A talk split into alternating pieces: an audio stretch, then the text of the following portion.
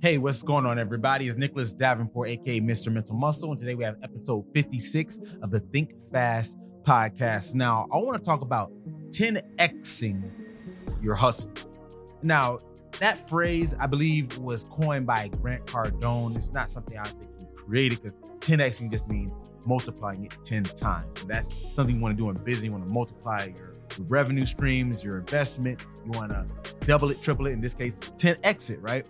So I'm going to go with that term 10xing. But instead of saying 10xing the result or the return, I'm saying 10x your hustle.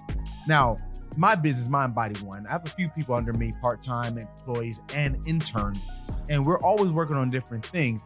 And I try to look at them as not just employees, but people I'm mentoring, and helping them grow in their own respective careers, as well as building up my company, Mind Body One.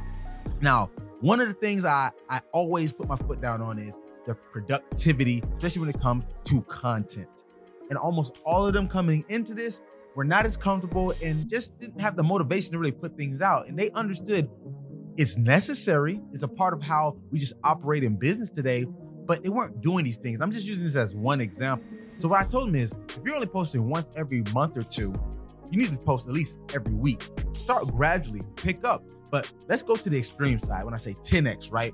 Because you got to do more to get what you want. Now, I know that's cliche, but the less you do, the less you get. The problem is we think that every endeavor, everything we set out to do is going to yield a result. So that's why 10xing the hustle is important because now I'm putting more things out there. People argue quality and quantity, and I don't think it should be a, a choice of either or. Sometimes you have to have quality and quantity. Now, will everything be a hit? No. But guess what? If you're only putting out a little bit of stuff, a little bit of effort, a little bit of time into things, you have less opportunity to make the quote unquote hits or the things that are going to produce more results. So it really is a volume game. And it's not necessarily, like I said, a choice of should I put out quality or quantity.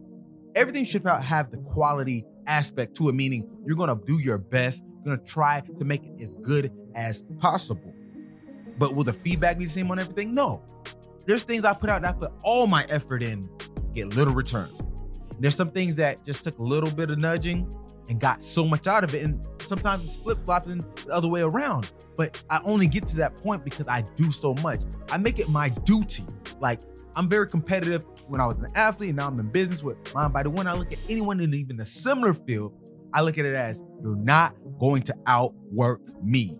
You can't. You won't. And by this, by proxy, I'm gonna put out a stuff to get you hooked in, get the other people hooked in, and they're gonna know this is what we need, and then it comes back tenfold. So this is just my thoughts on it.